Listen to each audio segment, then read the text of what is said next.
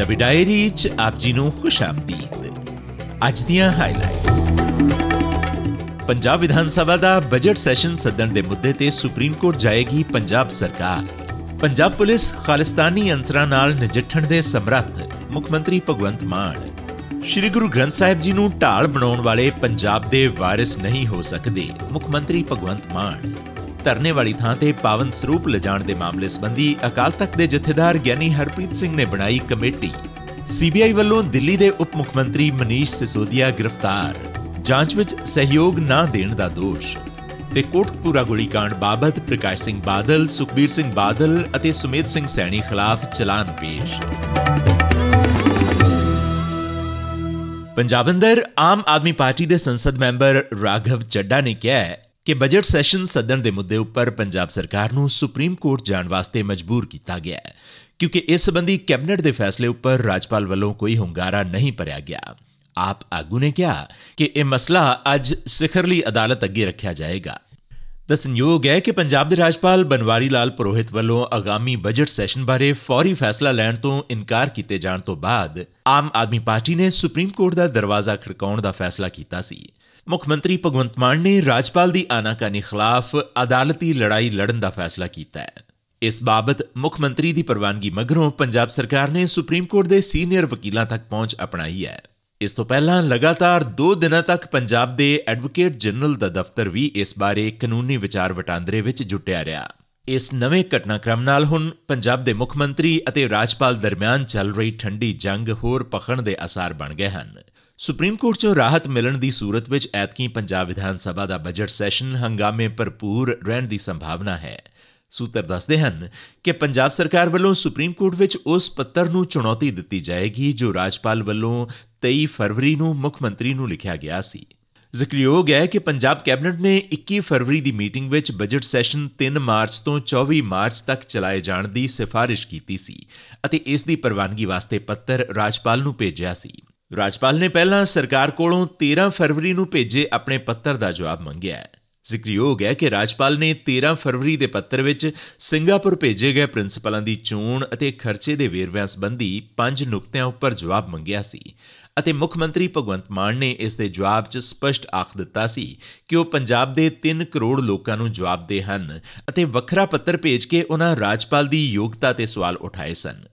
ਇਸੇ ਦਰਮਿਆਨ ਪੰਜਾਬ ਦੇ ਮੁੱਖ ਮੰਤਰੀ ਭਗਵੰਤ ਮਾਨ ਨੇ ਕਿਹਾ ਹੈ ਕਿ ਸੂਬੇ ਦੀ ਪੁਲਿਸ ਖਾਲਿਸਤਾਨੀ ਅੰਸਰਾਂ ਨਾਲ ਨਜਿੱਠਣ ਦੇ ਸਮਰੱਥ ਹੈ। ਉਹਨਾਂ ਦਾਅਵਾ ਕੀਤਾ ਕਿ ਖਾਲਿਸਤਾਨ ਹਮਾਇਤੀ ਅੰਸਰਾਂ ਨੂੰ ਗਵਾਂਡੀ ਮੁਲਕ ਅਤੇ ਹੋਰਨਾਂ ਮੁਲਕਾਂ ਤੋਂ ਵਿੱਤੀ ਮਦਦ ਮਿਲ ਰਹੀ ਹੈ। ਜ਼ਿਕਰਯੋਗ ਹੈ ਕਿ ਵਾਰਿਸ ਪੰਜਾਬ ਦੇ ਜਥੇਬੰਦੀ ਦੇ ਮੁਖੀ ਅੰਮ੍ਰਿਤਪਾਲ ਸਿੰਘ ਅਤੇ ਉਸ ਦੇ ਹਮਾਇਤੀਆਂ ਦੀਆਂ ਪੰਜਾਬ ਵਿੱਚ ਵਧੀਆਂ ਸਰਗਰਮੀਆਂ ਦੇ ਮੱਦੇਨਜ਼ਰ ਮੁੱਖ ਮੰਤਰੀ ਭਗਵੰਤ ਮਾਨ ਦੀਆਂ ਇਹ ਟਿੱਪਣੀਆਂ ਕਾਫੀ ਅਹਿਮ ਹਨ।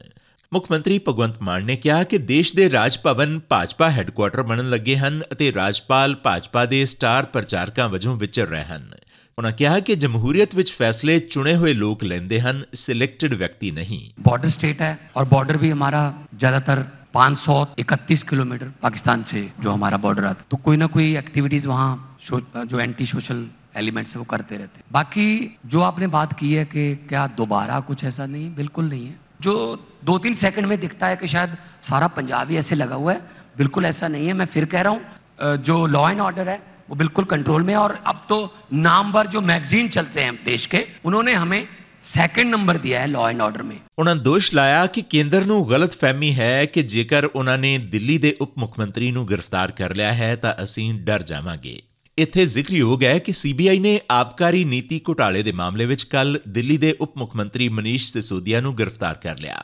ਅਧਿਕਾਰੀਆਂ ਨੇ ਕਿਹਾ ਕਿ ਤਕਰੀਬਨ 8 ਘੰਟਿਆਂ ਤੱਕ ਚੱਲੀ ਪੁੱਛ ਪੜਤਾਲ ਦੌਰਾਨ ਸਿਸੋਦੀਆ ਸਵਾਲਾਂ ਦੇ ਜਵਾਬ ਦੇਣ ਤੋਂ ਬਚਦੇ ਆ ਰਹੇ ਸਨ ਅਤੇ ਉਹਨਾਂ ਵੱਲੋਂ ਦਿੱਤੇ ਕੁਝ ਜਵਾਬ ਤਸੱਲੀ ਬਖਸ਼ ਨਹੀਂ ਸਨ।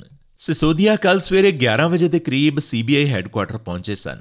ਸੀਬੀਆਈ ਦੀ ਭ੍ਰਿਸ਼ਟਾਚਾਰ ਵਿਰੋਧੀ ਸ਼ਾਖਾ ਦੇ ਅਧਿਕਾਰੀਆਂ ਨੇ ਆਬਕਾਰੀ ਨੀਤੀ ਦੇ ਵੱਖ-ਵੱਖ ਪਹਿਲੂਆਂ ਉਹਨਾਂ ਦੇ ਦਿਨੇਸ਼ ਅਰੋੜਾ ਅਤੇ ਹੋਰ ਮੁਲਜ਼ਮਾਂ ਨਾਲ ਸਬੰਧਾਂ ਅਤੇ ਫੋਨਾਂ ਤੇ ਸੁਨੇਹਿਆਂ ਦੇ ਆਦਾਨ-ਪ੍ਰਦਾਨ ਦੇ ਵੇਰਵਿਆਂ ਬਾਰੇ ਸਵਾਲ ਪੁੱਛੇ।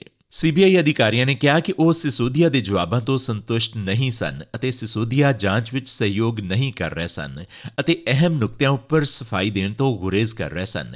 ਇਸ ਕਰਕੇ ਉਹਨਾਂ ਨੂੰ ਗ੍ਰਿਫਤਾਰ ਕਰਨ ਦਾ ਫੈਸਲਾ ਕੀਤਾ ਗਿਆ। ਸਿਸੋਦੀਆ ਨੂੰ ਭਾਵੇਂ ਆਬਕਾਰੀ ਨੀਤੀ ਵਿੱਚ ਕਥਿਤ ਭ੍ਰਿਸ਼ਟਾਚਾਰ ਦੇ ਮਾਮਲੇ 'ਚ ਗ੍ਰਿਫਤਾਰ ਕਰ ਲਿਆ ਗਿਆ ਹੈ, ਪਰ ਕਾਨੂੰਨੀ ਮਾਹਿਰਾਂ ਅਨੁਸਾਰ ਨੀਤੀਗਤ ਮਸਲੇ ਗ੍ਰਿਫਤਾਰੀ ਦਾ ਆਧਾਰ ਨਹੀਂ ਬਣ ਸਕਦੇ। ਕਾਨੂੰਨੀ ਮਾਹਿਰਾਂ ਅਨੁਸਾਰ ਜੇਕਰ ਕੋਈ ਨੀਤੀ ਗਲਤ ਹੈ ਅਤੇ ਵਾਪਸ ਲੈ ਲਈ ਗਈ ਹੈ, ਤਾਂ ਮੁੱਦੇ ਨਾਲ ਅਪਰਾਧਿਕ ਮਾਮਲਾ ਨਹੀਂ ਜੋੜਿਆ ਜਾ ਸਕਦਾ। ਮੁੱਖ ਮੰਤਰੀ ਭਗਵੰਤ ਮਾਨ ਨੇ ਅਜਨਾਲਾ ਘਟਨਾ ਦੀ ਨਿਖੇਧੀ ਕਰਦਿਆਂ ਕਿਹਾ ਕਿ ਸ੍ਰੀ ਗੁਰੂ ਗ੍ਰੰਥ ਸਾਹਿਬ ਨੂੰ ਢਾਲ ਬਣਾ ਕੇ ਪੁਲਿਸ ਥਾਣੇ ਲਿਜਾਣ ਵਾਲਿਆਂ ਨੂੰ ਪੰਜਾਬ ਦੇ ਵਾਰਿਸ ਨਹੀਂ ਕਿਹਾ ਜਾ ਸਕਦਾ।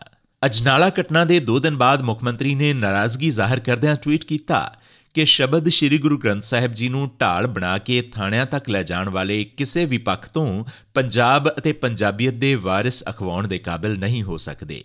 ਮੁੱਖ ਮੰਤਰੀ ਦੀ ਇਸ ਟਵੀਟ ਮਗਰੋਂ ਸੂਬੇ ਵਿੱਚ ਸਿਆਸੀ ਮਾਹੌਲ ਪੱਕ ਗਿਆ।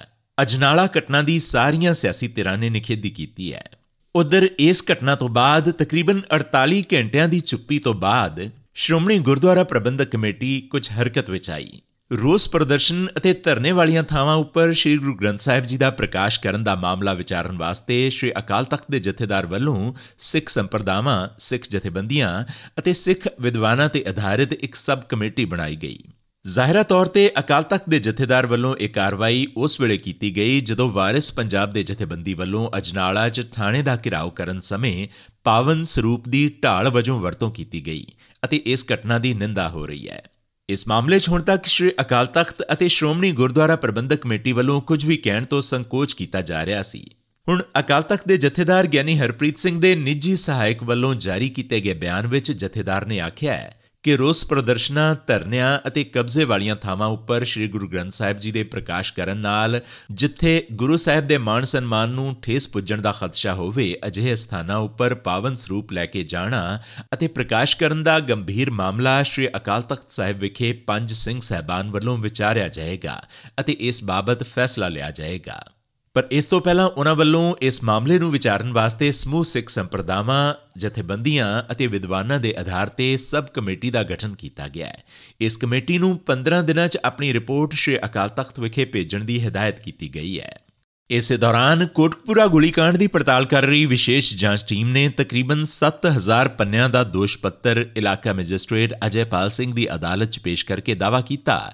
ਕਿ ਪੰਜਾਬ ਦੇ ਸਾਬਕਾ ਉਪ ਮੁੱਖ ਮੰਤਰੀ ਸੁਖਬੀਰ ਸਿੰਘ ਬਾਦਲ ਅਤੇ ਉਸ ਵੇਲੇ ਦੇ ਡੀਜੀਪੀ ਸੁਮੇਧ ਸਿੰਘ ਸੈਣੀ ਕੋਟਕਪੂਰਾ ਗੋਲੀकांड ਦੇ ਮੁੱਖ ਸਾਜ਼ਿਸ਼ ਘਾੜੇ ਸਨ। ਜਾਂਚ ਟੀਮ ਨੇ ਆਪਣੀ ਪੜਤਾਲ ਰਿਪੋਰਟ 'ਚ ਖੁਲਾਸਾ ਕੀਤਾ ਹੈ ਕਿ ਪੰਜਾਬ ਦੇ ਸਾਬਕਾ ਮੁੱਖ ਮੰਤਰੀ ਪ੍ਰਕਾਸ਼ ਸਿੰਘ ਬਾਦਲ ਨੇ ਸੁਖਬੀਰ ਸਿੰਘ ਬਾਦਲ ਅਤੇ ਸੁਮੇਧ ਸੈਣੀ ਵੱਲੋਂ ਰਚੀ ਗਈ ਸਾਜ਼ਿਸ਼ ਨੂੰ ਅੰਜਾਮ ਦੇਣ ਵਿੱਚ ਕਥਿਤ ਵੱਡੀ ਭੂਮਿਕਾ ਨਿਭਾਈ। ਜਾਂਚ ਟੀਮ ਨੇ ਪ੍ਰਕਾਸ਼ ਸਿੰਘ ਬਾਦਲ, ਸੁਖਬੀਰ ਸਿੰਘ ਬਾਦਲ, ਸਾਬਕਾ DGP Sumedh Saini IG Paramraj Singh Umranangal IG Amar Singh Chahal, ਸਾਬਕਾ ਐਸਐਸਪੀ ਸੁਖਮਿੰਦਰ ਸਿੰਘ ਮਾਨ, ਮੋਗਾ ਦੇ ਸਾਬਕਾ ਐਸਐਸਪੀ ਚਰਨਜੀਤ ਸ਼ਰਮਾ ਅਤੇ ਥਾਣਾ ਸਿਟੀ ਕੋਟਪੂਰਾ ਦੇ ਉਸ ਵੇਲੇ ਦੇ ਐਸਐਚਓ ਗੁਰਦੀਪ ਸਿੰਘ ਪੰਧੇਰ ਨੂੰ ਇਸ ਚਲਾਨ ਵਿੱਚ ਮੁਲਜ਼ਮ ਵਜੋਂ ਨਾਮਜ਼ਦ ਕੀਤਾ ਹੈ। ਜ਼ਿਕਰਯੋਗ ਹੈ ਕਿ ਪ੍ਰਕਾਸ਼ ਸਿੰਘ ਬਾਦਲ, ਸੁਖਬੀਰ ਸਿੰਘ ਬਾਦਲ ਅਤੇ ਸਾਬਕਾ ਐਸਐਸਪੀ ਸੁਖਵਿੰਦਰ ਸਿੰਘ ਮਾਨ ਤੋਂ ਇਲਾਵਾ ਬਾਕੀ ਸਾਰੇ ਮੁਲਜ਼ਮਾਂ ਨੂੰ ਹਾਈ ਕੋਰਟ ਤੋਂ ਜ਼ਮਾਨਤ ਮਿਲੀ ਹੋਈ ਹੈ। ਇਸੀ ਅੱਜ ਦੀ ਪੰਜਾਬੀ ਡਾਇਰੀ। ਤੁਹਾਡਾ ਦਿਨ ਸ਼ੁਭ ਰਵੇ। ਹੁਣ ਇਜਾਜ਼ਤ